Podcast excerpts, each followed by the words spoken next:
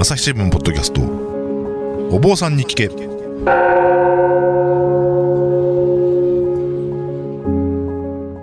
朝日新聞大阪本社文化部の武田真潮です。不安を抱えて生きる人々が大勢いるコロナ禍の時代。日々の気になるあれこれをお坊さんに聞いてみよう。ということでお届けしているシリーズお坊さんに聞け。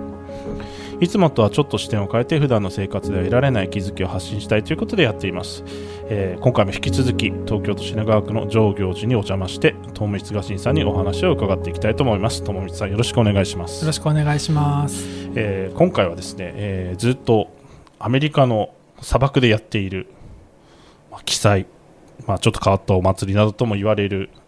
フェス、イベント、バーニングマンについてずっとお話を伺っていまして、でまあ、友光さんはですね、あの高原というこれじ自社フェス、えーお寺や神社が参加しているフェス、高原を主催しているお坊さんなので、まあ、その高原をやるにあたってですね、このバーニングマンというのが実は結構影響してるんだというようなことでお話を伺っておりました。その中でですね、えー前回は、えーバーニングマンの中で得られた気づきといいますか、うんそういったようなお話に至ったわけなんですけれども、その時にまあ何でしょうね、要は手放すということですかね、自分のものを自分のものとして、自分だけのものにしておくと、不思議なことにうまくいかないけど、周りの人にどうぞ使ってっていうと、なぜかうまくいくみたいな、うん。そういう場面、場面に出会って、その中で、えーあこうやっていくとうまくいくんだっていうような気づきがあったというようなお話だったと思うんですけれども。じゃあそれはな仏教的に、まあ、お坊さんに話を聞いてるのでどういうことなのかっていうことをちょっと接続して聞いていきたいなと今回は思っています。で実際なんか仏教的にどうだみたいなところはなんか思うところは友光さんとしてはあったんですか？あるいはあるんですか？なんか僕自身あんまりあの 仏教の研究を熱心にやってるタイプではないので なんかそのブバーニングマンで出会った景色とか何かに対してあこれは何教でいうところの何々と同じだなとかっていうですねなんか照らし合わせとかがあんまないんですね。でなんかまた別にこうバーニングマンに行く時も何かお坊さんとして経験を積もうとかはあはあ。なんかね、高原のフェスに少しでも還元できるものを持って帰ろうとかって気持ちはなくて、本当行って赤ちゃんみたいに楽しんで帰ってくるっていうことしかしてこなかったんで、うんうん。ね、なんかこう、そうね、難しいんですけど、ただなんかその、本当断片的に、ああ、この瞬間こうだな、ああだなっていう、なんか瞬間瞬間のシーンはあるんですよね。うんうん。うん。でそれは何でしょう？例えばですけどその実際にまあ最近は DJ としてバーニングマンに参加されてるってことだったんですけど、まあ、最初にごまを炊いたりされてその後また天台まあ友美さん天台宗のお坊さんですけれどもまた別の天台宗のお坊さんと一緒に行って称名といって、まあ、節をつけてお経を唱える。そういう称名をやったりして、まあ、そういうところでなんかリアクションとしてその瞬間瞬間で得たものっていうのはやっぱりあるんですか？そうですね。あのそれこそさっきもあー前回の放送でごまを炊いてる時にね最初はクッキングって言われたけどなんかやってるうちにみんなが受け入れてくれて、うん。静まっていくのを見たりとかあとその照明を唱えた時もそのまあ日本のお坊さんが仏教の願いをなんかやってるっていうのは見て分かってはもらったんですけど終わった後にステージ降りたらえー話しかけてもらってアメリカで生まれ育ってイスラム教のあの、まあ、宗教を信じていると、はいはい。でやってるんだけどそれこそ9.11のテロ以降すごくその自分の、まあ、なんだろうパーソナリティというか自分のそのイスラム教徒であるってこととかその自分のをあまり言えないというかすごくマイノリティとして表に出しづらくなっていたと。っていう時にそのあなたたちが日本から来た人たちがそうやってある意味、まあ、日本のブッディズムはアメリカの中ではマイノリティではあるので、すごいマイノリティの人たちが楽しそうに自己表現としてそのお経を唱えているのを見てすごくその自信をもらったとか勇気をもらったっていうふうに言ってもらったりしてうんうんなんかそんな風にこうアメリカのマイノリティに権利をなんて思いは毛ほどもなかったんですけどなんかやってみたらああそうやって受け止めてもらえるのかと思ったりあと違う年にあのテクノ法要の朝倉さんと一緒に、えーアメリカに行って同じくテクノ法要をやった時に聞いてくれてた人がそのおばあちゃんかおじいちゃんかな。ルーツをたどっていくと日本の血が私にも流れていて、うんうん。でも別に私はそのもう日本に行ったこともないし日本語も全く喋れないしわからないんだけどあなたたちがその日本のその祈りをやってるのを見てなぜかすごくその懐かしさを感じたとか何か自分のルーツがそうだったっていうのを思い出せてすごくそれを落ち着いた気持ちで聞いてる自分に気づいた時に何かそのつながってるのを感じた。ですごくいい時間だったって言ってもらったりとかうん。なんかこう僕イベントやっぱ好きなんですけどイベントが好きな理由ってそんな風に思ってもらおうと思ってやってなかったんだけど、うん。そう伝わったんだ嬉しいっていうのがやっぱイベントやると必ず起きるなと思ってて、うんうんなんかそういうのがバーニングマンではまた特別にいろいろ起きるなと思って。なんかそういうのを聞きながらああそのために自分はここに来たのかなとか、うんうん。なんかそれを思ってもらえて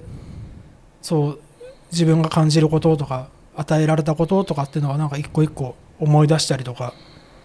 うん、なんかいろいろありますね。だでもそれが別にあそれは何教でいうとこの何々の逸話と同じだなとかうん。なんかそういうのはないんですけどでもやっぱりやっていけばやっていくほど心を込めてやっていけばやっていくほどちゃんと帰ってくるなと思ったりでなんか全部終わって何年かしてそれこそ法華経の勉強をしたりとか、はい。なんかした時にああこれねって思う時とかはやっぱつながるねって思う時とかなんかあってはあこれでいいんだなこれでやっぱやっぱそう感じたままでよかったんだなみたいなのは。ああそこでなんか再確認されるみたいな瞬間はあるってことあなんですすね。高原なんですけれども、うん。高原ってその元々の立ち上げ時点は2011年じゃないですか。でその時にまあこうやっていこうっていう方針で初めはすごく少女隊から始まったというふうにまあ過去にインタビューでお答えになってるのとか見ると、それこそこの品川のこのお寺を舞台に80人ぐらいから始まった。そうですね。1年目は本当に、でそれはそもそもその始めた時の段階っていうのは何を目指してどうしていこうっていうのはなんかあったんですか？まあ、僕自身お寺の生まれでもなかったし、はい。本当あの僕東京の江東区ってとこの団地の生まれだったんですけど、はい。まあ、姉と妹がいて家族5人で正直このお寺の玄関よりすく小さいスペースで5人でまあ普通に暮らしてたので、うん。単純にこのお寺に入った時になんて広いスペースがあるんだろうと思ったり、うんうんなんて素敵なお庭があって畳が引いてあってみんな来たらさぞかし喜ぶだろうなと思ったんですよ。うんうん。でもその時に僕が言うみんなっていうのはその DJ とかアーティストとかはい。いろんな仲間たちがここで表現していいよって言って表現ができたらみんなすごく喜ぶだろうなと思って、はい。って思ってたら震災が起きてでやっぱ震災が起きた時にそれこそあのコロナの状況とは違ったので別にクラブでパーティーもやれるけど誰もそんな気にはならなかったというか、うん。もう本当日本中が沈んでる状態の時にでもやっぱ音楽は好きだし表現をやめることはないと思った時に、今この状態でできる表現とかイベントとか音楽ってなんだろうと思った時にそうですね落ち着いてゆったりと自分の気持ちを確かめるっていう場にできればなと思って、あの時本当に若者に対して頑張ろうとか日本のために頑張ろう復興に関わろうっていう呼びかけはすごくあったんですけどみんなやっぱそこにすごく振り回されて本当は自分がどうしたいのかとかがすごくおろそかになってたので、うん。なんかこうたかだかお坊さんになって1年目2年目ではあったんですけどそれぐらいの自分にとってもいや仏教は多分ああしろこうしろとは言わず本当は今どう感じてるって聞いてくるはずだよねと思って、うんうん。なのでその高原ってまあ向かう源っていうふうにタイトルも1年目につけたんですけど。まあ、あれですよね、えー、と村上龍さんの小説で あの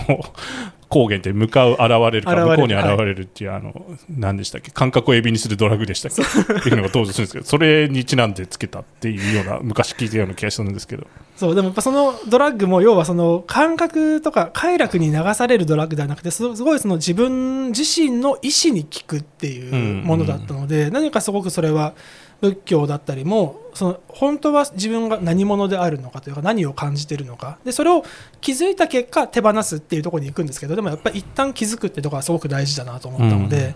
なのでこう方言やる上でもいきなり手放しましょうっていうのではなく一旦そもそも何だったっけっていうのを見つめ直してもらうと。っていう場にできればなと思って始めたんですよね。でなんかそれでそのバーニングマンに行くようになったのも要はうちのイベントってそのフジロックとかサマーソニックみたいに有名なアーティストを呼んでお客さんに来てもらうっていうフェスではなくて、その自分自身がやっぱ体験をして自分に気づいて帰っていくっていう場所だと思っていたので、なんかそういう意味でブッキングが強いフェスに学ぶよりはすごくコンセプトと体験がそこにあると。出会いとか気づきがそこにあるっていうフェスになっていきたいなとは思っていたのでそういった意味でもバーニングマンからは学ぶというか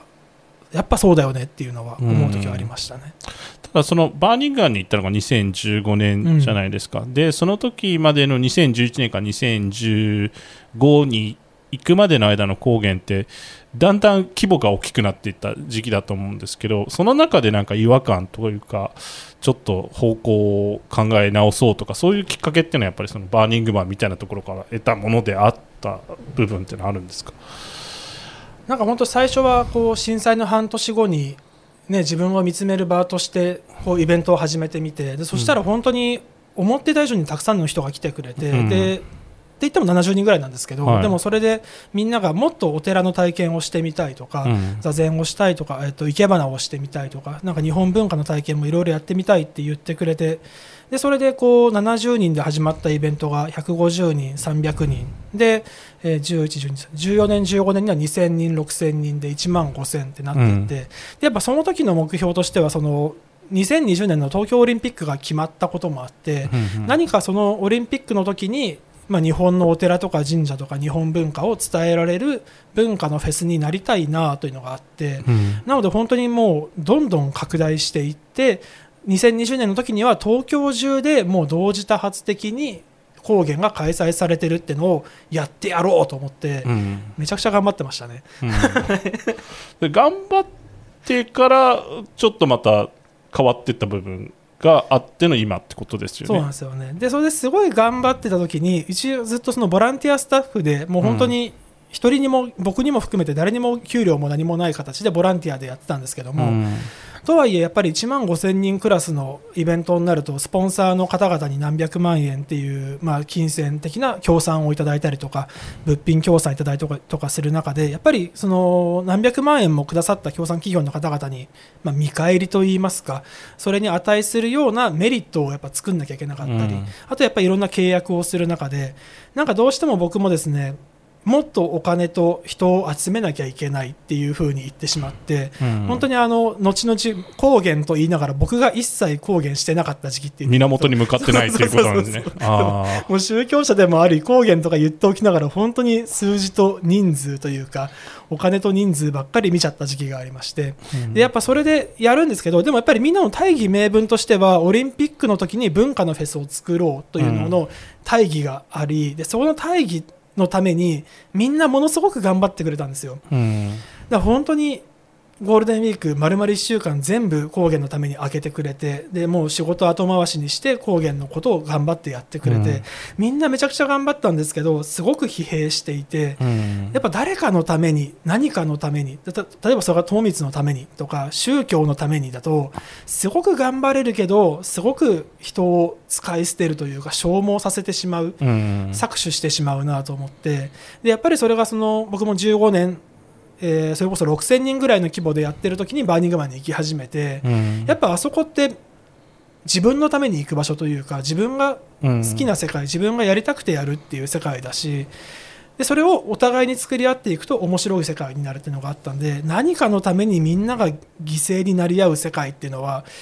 やばいものを作ってしまったなというのがこう1万5000人終えた後に何か思いまして。うん朝日新聞ポッドキャスト。お坊さんに聞け。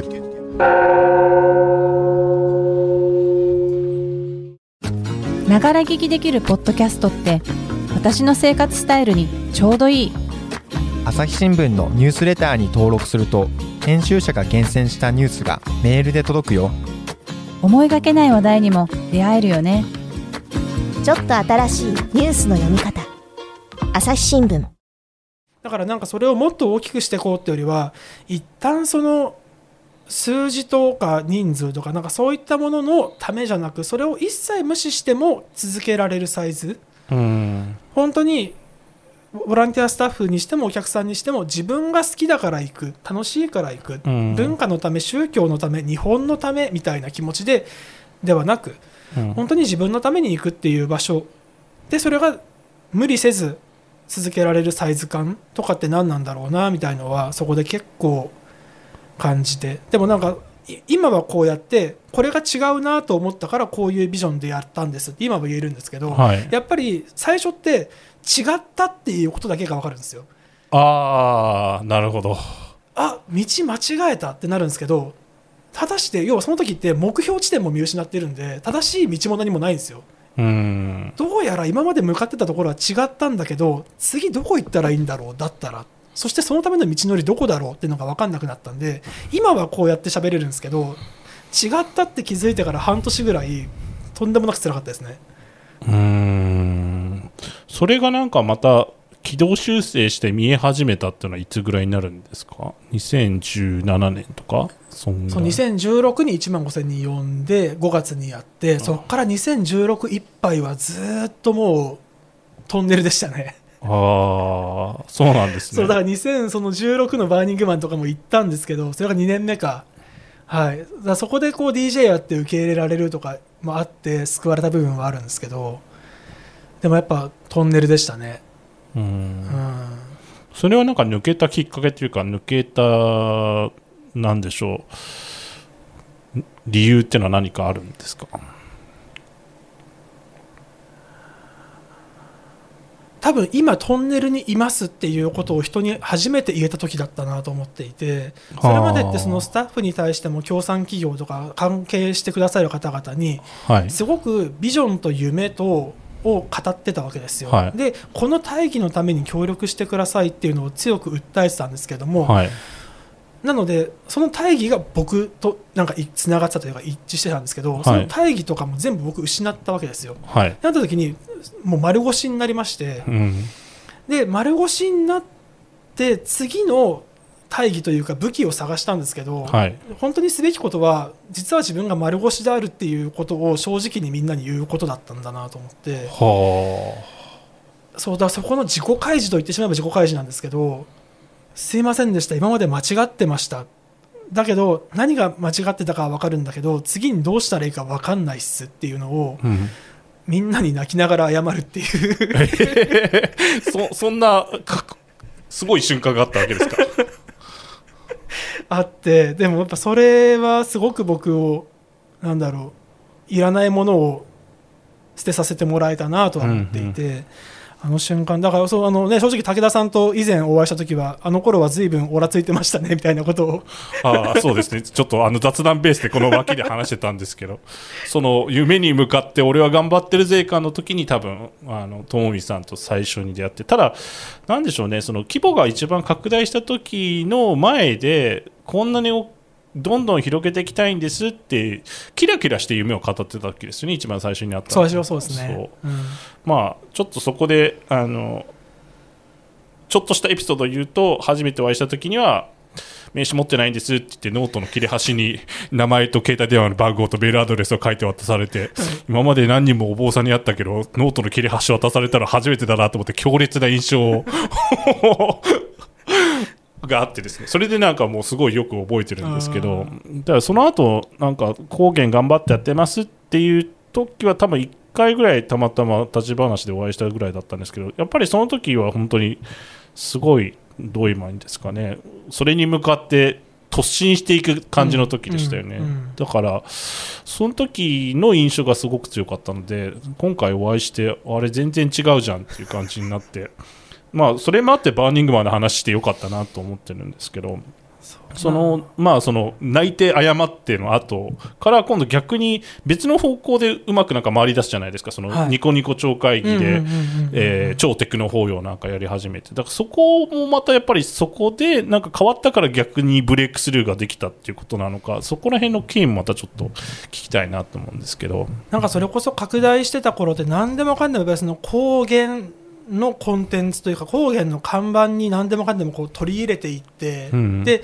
いろんな人がやってきたことをそれを高原ですよねって言ってやってた部分があったんですけブランディングというかパッケージングしていくってことですね。そうそう。そうででそれで高原自体を大きくして大きく見せていけばまあねお金とか人もついてくるかなと思ってやってた部分はあったんですけどまあそれを一旦もう全部やめて本当にやりたいことだけやろうと、うんでやれる範囲でやろうってした時にじゃあ一緒にやりましょうって言ってくれることがだんだん出てきてあ逆に。そうだからもう友光がやるもんだよね。友光の好きで全部やハンドリングしてやってるんでしょ？の状態からあだったら一緒にやりましょうとか、うん。やらせてくださいとかが結構なってきて、うん。でそれに対して昔だったらいやでもそれは公言的にはうんたらかんたらって言ってここっちの物差しでやってたんですけどなんかそこからすごくそのそれこそバーニングマンじゃないですけどお互いに協力してやるとか、うん受け入れるっていうところが僕もそれまであんまできなかったのでうん行くようになってからできるようになってきて。そこら辺からそうですね一緒に関わるだからそのテクノ法要の朝倉さんと知り合うっていうのもあの2016の後に京都の大原で講義をやらせてもらったことがあって、はい。でその時ってその京都の大原の方々にもう主催も全部任せたんですよ。僕はなんかもうあの高原の人ですって、ね、いるはいるけどもう全部運営から何から広報戦略から何から全部あちら側に任せて、はい。もう好きにやっていいと。別にうちにライセンス料も一切払わなくていいしたまたま高原で看板でやるけど君らが好きにやっていいっつってやってもらってうんうん。でそしたらなんかたまたま僕と朝倉さんのなんかトークショーみたいなのがセッティングされていてで行ったら知り合って仲良くなるみたいになって。うんうんでたまたまその朝倉さんがそのドワンゴさん、えっと、ニコニコ動画やってるドワンゴさんと仲が良くて、まあ、そのニコニコ超会議のステージでテクノホイをやってみませんかって誘われてるんだよねっていうのをそこで言われてで一緒にやらないっていう話をそこでまたいただいたりとかして、うん。なんか本当そのい人と一緒にやるとか使ってもらうじゃないですけどなんかそういうのが自然とやれるようになってったなっていうのはありますね。ううん。んでも逆になんか今超テクノ法要ってめちゃくちゃ人が来るじゃないですか、うん。うん。でそれこそえ今年は9万人ですか？一応そううちのブース以外にもちあのニコニコ超会議全体として2日間で9万人、なるほど。だからそこのまあ一角というか、うん。に入ってきて。だからなんか手放したら逆になんかものすごく規模が大きくなってるってそう。いうなんですよそうだからなんか本当その自分たちで1万5000人やるのすごい苦しかったんですけど、うん。なんか呼んでもらったら9万人の現場にいるぞ多いってなって。あ 本当に。あ 逆にそこでが俺が頑張ってきたのは何だったんだみたいに思ったりしないんですか？いやもうただただありがたいしかないですよ。そうか。そう。でそれで本当その奈良の東大寺さんから大仏様の放送ができたりとかうん。比叡山の延暦寺さんとね放送できたりとか春日大社春日大社さんから放送できたりとか、で去年も築地本願寺さんから放送できたりとかなんか本当とてもとても今までの自分だったら恐れ多くてできなかったことがなんかできたりとかしていって、うん。いや本当得ようと思ったらまず与えようだなというかなんか。ほね、それこそさっきのその機材の話じゃないですけど、ん。自分のもんだと思ってやってたらどんどん壊れてってそうですね。あの前回のお話でそのバーニングマンで DJ をやって自分の機材を他の人に使われせないようにしてたら砂漠環境で砂が溜まってどんどん壊れていくけどどうぞ使ってくださいと言ったら最後まで壊れないっていうまあ不思議ですよいね。やー今喋りながらもそこにも通じるなっていうのはあって本当なんかみんなのもんなんだって思えて安心して任せられるようになるとなんかいいですね。なんかいいですねってのはすごいまとめ方なんですけどまあでもそうですよねなんかいいですよね。うん。だからまあ誰かのためにでなく、まあ、大義名分のためにでなく、うん。また、まあ、自分のためにやってるけどかといって自分だけのためでもなく、うん。別に誰かのためにやってるわけでもなく、うん。ただやりたいからやると。うん。でまあ他にやりたい人がいたらどうぞうん。っていうふうに受け入れる。まあ、バーニングマンで学んだ精神っていうのはまあなんか今のその1万5000人来てた時の高原じゃない高原のあり方につながっていったと、そういうことなんでしょうかね。えーなんかなんか深い話になりましたね。なんか僕やっぱねこうおお経にこう書いてありましてうんぬんっていうの話はできないんですけど、なんかこうやってる中であやっぱ通じるなっていうのがあって、うん。なのでなんかそこの直感というか結果的なところに頼ってるところあるんですけど、あなるほど。手放したらいいことあったぞみたいな。そうそうそうそう。で確かにそれって書いてあることだなみたいなのを後から確認するみたいな。ああなるほど。じゃあ自分でなんかぶつかりながらそれを学んでいくみたいな感じなんですね。そうですね。そうですね。ん。なるほど。そうなんですね。えーまあなんか今回ようやく高原に着地したと。3回目にしてようやく到達したぞって感じなんですけれども。まあちょっとそこもあるので、まあ、高原の今後というわけじゃないですけどじゃあお坊さんとして友道さんが今後何を目指していくのかっていうようなところもなんか気になるのでそれを次回聞いていきたいなと思います。えー、友道さん今回もありがとうございました。ありが。とうございました。朝日新聞ポッドキャスト。お坊さんに聞け